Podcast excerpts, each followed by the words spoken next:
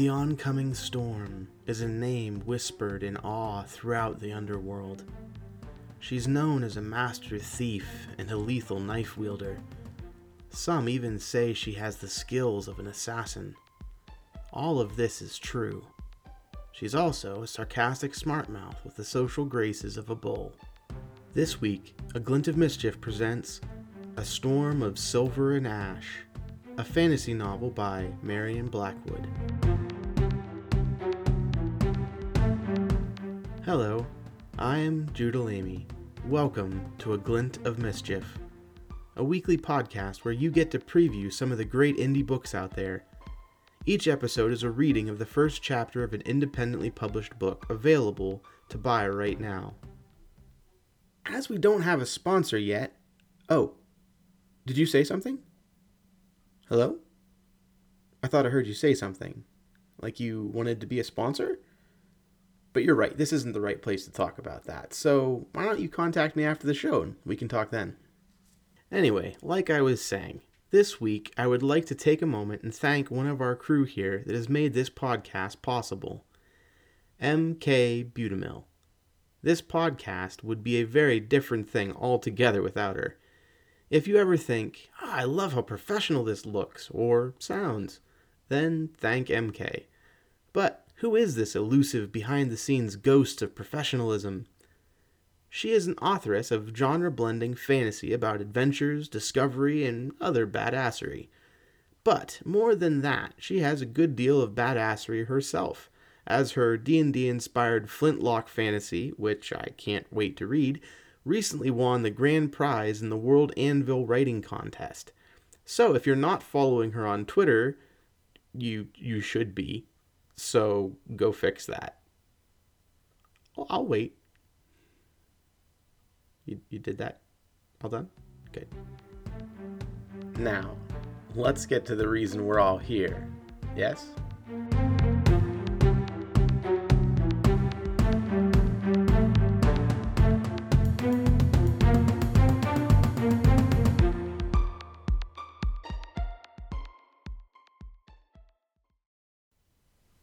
The warm night air carried the sound of pursuit to my ears.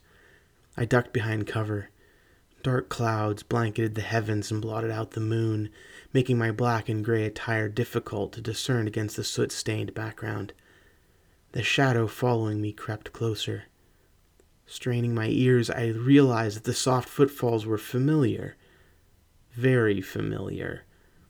With my right hand, I slid out one of the hunting knives I had strapped to the small of my back. Then, I waited. My unsuspecting stalker was close now. I didn't need to peek around the corner to know where he was. I could feel him moving closer. The soft wind blew strands of hair over my face as I waited. One more step. My left hand shot out, and in one fluid motion I whipped the not-so-subtle stalker around, slamming him into the bricks and putting my hunting knife to his throat. Surprised, dark blue eyes stared into mine. "Hello, Liam," I said, grinning up at him from the other side of the blade. "Has anyone ever told you that you are way too heavily armed to be a thief?" Liam sighed, his eyes gliding over the throwing knives lined up behind my shoulders before finally settling on the knife at his throat. "Has anyone ever told you that you are way too noisy to be a thief?" I replied in kind, before removing my hunting knife from his throat and returning it to the small of my back. "We're on the thieves' highway. I don't need to be quiet," Liam said with a tone that suggested a three-year-old could have worked that out. I bit back another snarky reply and instead settled for an eye roll. "Fine, come on," I said, pulling him away from the brick face of the chimney. We started out across the rooftops again. Despite being a couple of years younger, Liam is actually taller than me. Not by much, mind you, but enough that his legs have longer reach. That meant I had to put in extra effort to keep up with him, and after the long day that I had, it was even more tiring. But that's just between you and me. I'd never admit that to Liam. "So, how's the stakeout going, Storm?" Liam asked. Storm. What an odd name, right? I promise, it gets even odder. Storm is actually short for The Oncoming Storm. What kind of parents would name their child something like that? Well, certainly not mine, I'll tell you. I don't even have any parents. I mean, of, of course I have parents, somewhere. Or at least I did at some point. But you know what I mean. Most members of the underworld are orphans, which means that the majority of us also don't have any given names. Someone just starts calling you something, and then it kind of sticks. My guild members apparently started calling me the Oncoming Storm because when I decide to hit a place, I always clean it out thoroughly.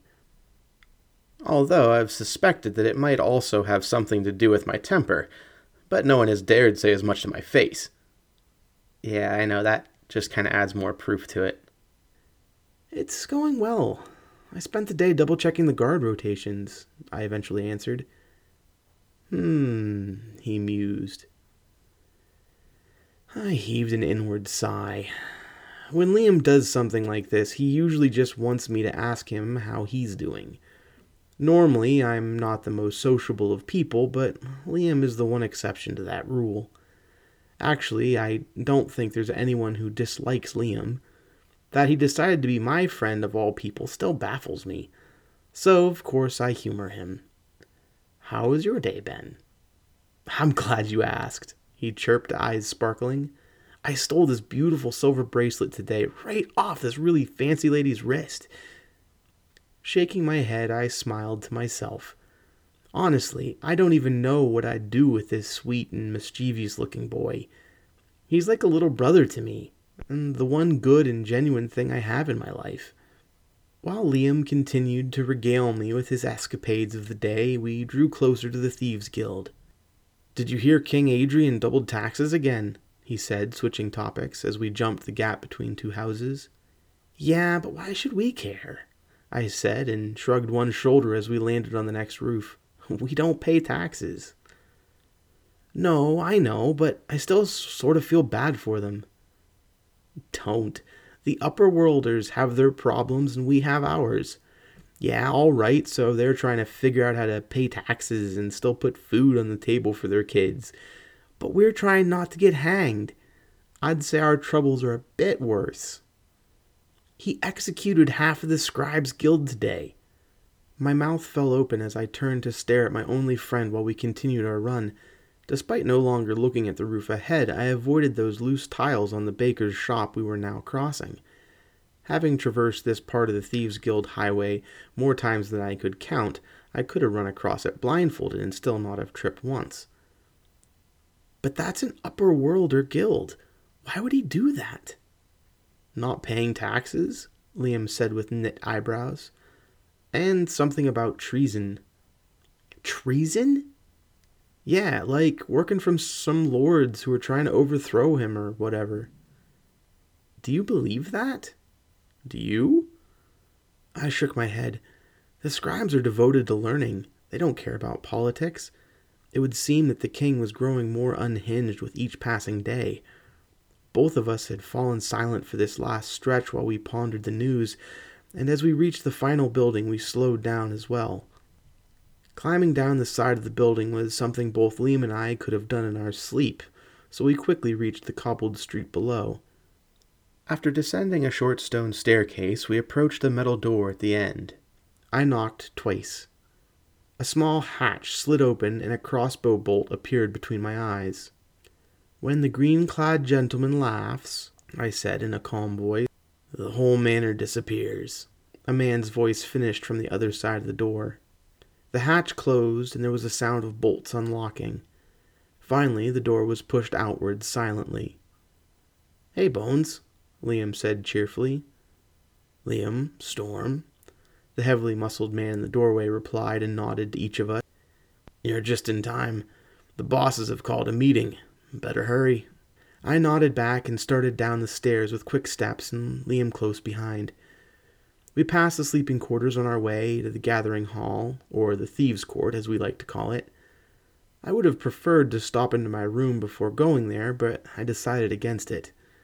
Normally, I have no problem with pissing people off. In fact, I even kind of enjoy it at times. but pissing off the guild masters was something even I didn't dare. We reached the thieves' court in short order. The whole guild was gathered, so the room was packed, but the three high-backed black chairs on top of the small platform at the far end were still empty. We made it.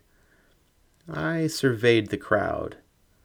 I am not a standing-in-the-back kind of person, at least not in our guild.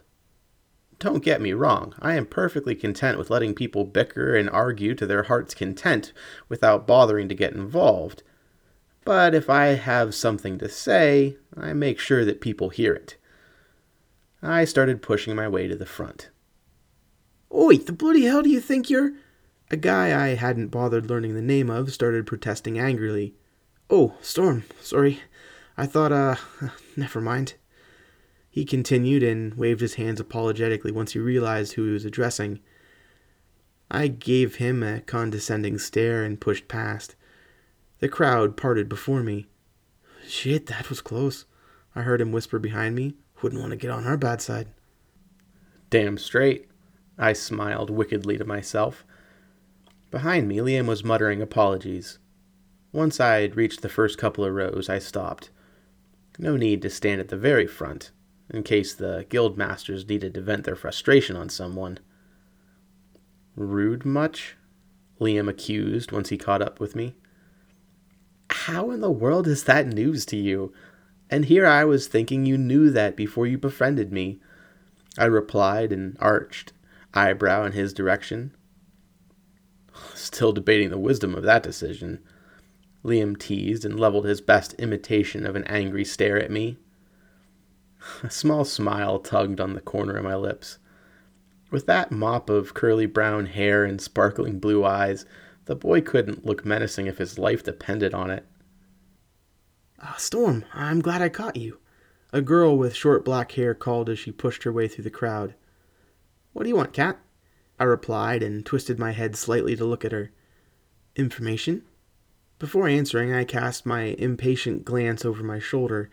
The black door behind the guildmaster's chairs was still closed. Make it quick. Lord Hightwig's mansion. You're hitting the Hightwig mansion? I asked with a dubious expression on my face. She gave an uncomfortable shrug. Yeah, that's why I need help. You think? I scoffed. All right. Uh, two guards at the front, rotating schedule. One in the back, no dogs. The window to Lady Hightwig's art studio is usually unlocked, if not open, because she likes listening to the blackbirds outside. Furrowing my brows and pursing my lips slightly, I tried to remember if there was anything else. Oh, and there's a hidden safe behind the large painting in Lord Hightwig's study. But I suggest you start with Lady Hightwig's room because most of the valuables in that house are in her jewelry box. Thanks, she said with a small smile and tipped five silver coins into my open palm. As I watched her black bob disappear back into the crowd, I could feel Liam glowering at me. Five silvers? He said with a look of disapproval on his face. What? It's my standard fee for mansions in the Marble Ring. Can't you just help a fellow thief out of the goodness of your heart? Liam said before he stopped himself short. He looked at me while pressing his lips together as if trying to keep something from escaping. After a few seconds, he lost the battle and burst out laughing. I gave a half smile and shook my head. so- sorry, I forgot who I was talking to, Liam said after one final snort. But I still think it's weird. Why do you bother breaking into houses without stealing anything? Hey, girls gotta have a hobby, I said, and spread my arms. I'm pretty sure snooping around doesn't qualify as a hobby. It's almost the same as your actual job, and... A loud bang echoed as the back door was thrust open.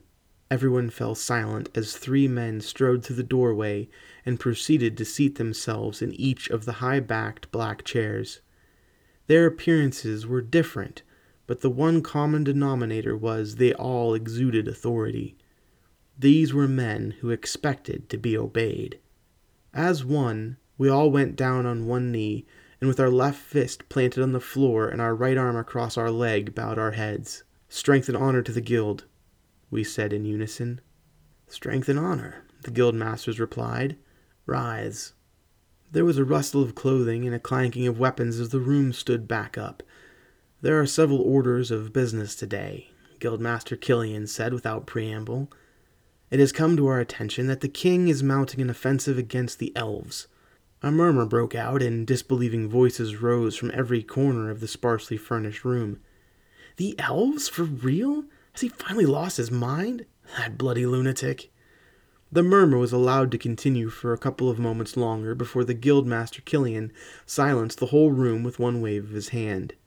"This means that while all the garrisons will be heavily fortified, everything else in town will be less well guarded.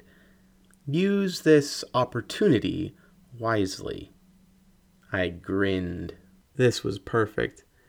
After double-checking the guard rotations one last time, and for sixteen hours straight today, I felt ready to hit it. "Pipes!" Killian's voice rang out across the high-ceilinged hall and broke my reverie. "Yes, Guildmaster?" A suddenly terrified-looking man with the mousy blonde hair answered from my right. "You have been working in Assassin's Guild territory," Master Killian continued, his tone making it abundantly clear that this was a statement and not a question. "Their guildmaster paid us a visit to inform us that if they ever found you working in their territory again, you would be blackmarked." Several sharp intakes of breath could be heard across the room. All underworld guildmasters are respected, but there's also a hierarchy among our guilds. At the bottom is the Beggars Guild, followed by the Pleasure Guild. The Bashers Guild is in the middle of the pack, and our guild is the second highest in the underworld. The most powerful and feared guild, by far, is the Assassin's Guild. All members of that guild are shown respect, even by other guildmasters. Yeah, I know, that sounds weird. Why would a guildmaster show respect to mere members of another guild? All right, let me put it like this. If you're going to piss off a guild, don't pick the one that specializes in silently slitting your throat while you're sleeping peacefully in your bed. "Let me make this clear for you," Guildmaster Killian continued with steel in his voice. "You will be found floating face down in the harbor before disgracing our guild with a black mark." Pipes looked about ready to throw up.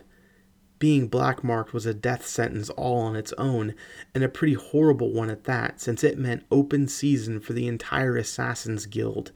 And now he also had death threats from his own guild? I'd keep a very low profile if I were him. "Am I making myself clear?"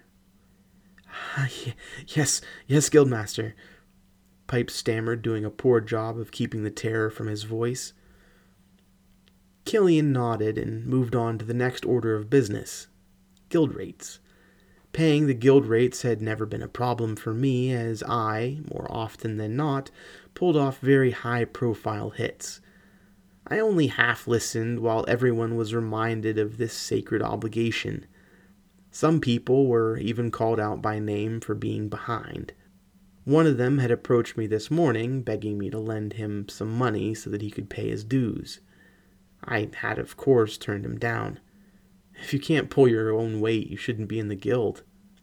"Which is why I suspect we have a rogue on our territory," I heard Guildmaster Killian say, and realized that he'd switched topic. "We would like to have a chat with this rogue. One of you will be responsible for arranging that meeting." You could have heard a lockpick drop.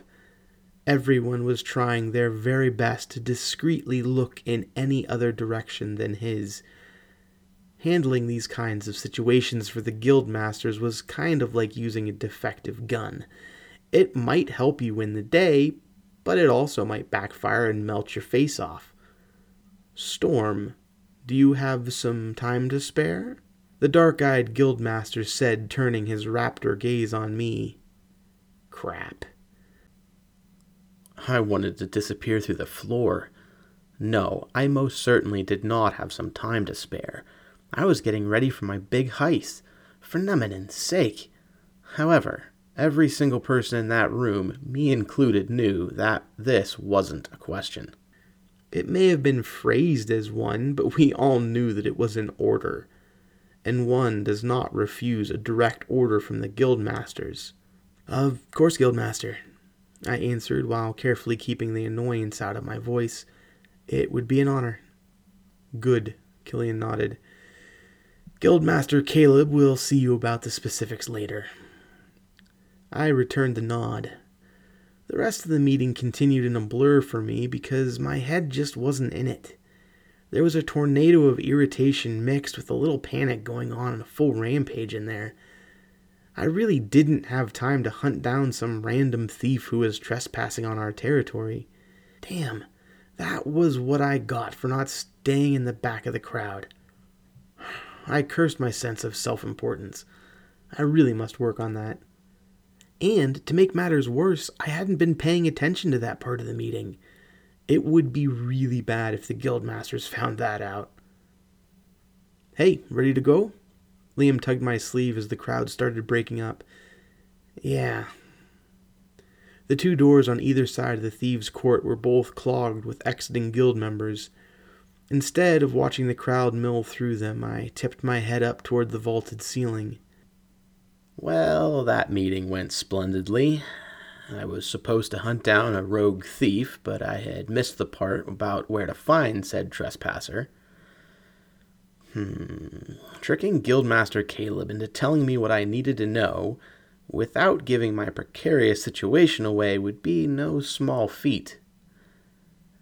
I let out something between a sigh and a chuckle. This should be interesting.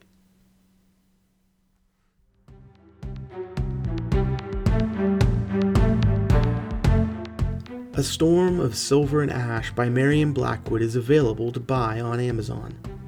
For a link, check the show notes. Marion Blackwood is the award-winning author of the fantasy series The Oncoming Storm. She has a master's degree in English and history education and doubles as a high school teacher when the sun is up. Well, sometimes also when the sun is down. When she's not busy writing fantasy novels or telling teenagers what to do, she reads, binges shows, and loses at video games. Marion has previously lived in the U S and China, but now she once again calls the long, tree-covered country of Sweden home.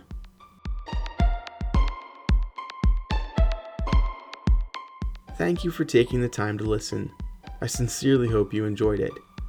If you did indeed enjoy it, there are many ways for you to show your appreciation. For one, you can help us spread the word about the podcast on social media. You can find posts about the podcast at Glint of Mischief on Twitter. If you want to keep up to date on news for the podcast, there's a mailing list over on my website. You guessed it, glint of mischief dot com. The mailing list is also how you can find out when our submission windows are open, if you are interested in getting your own book on the podcast. Until next time, see you around.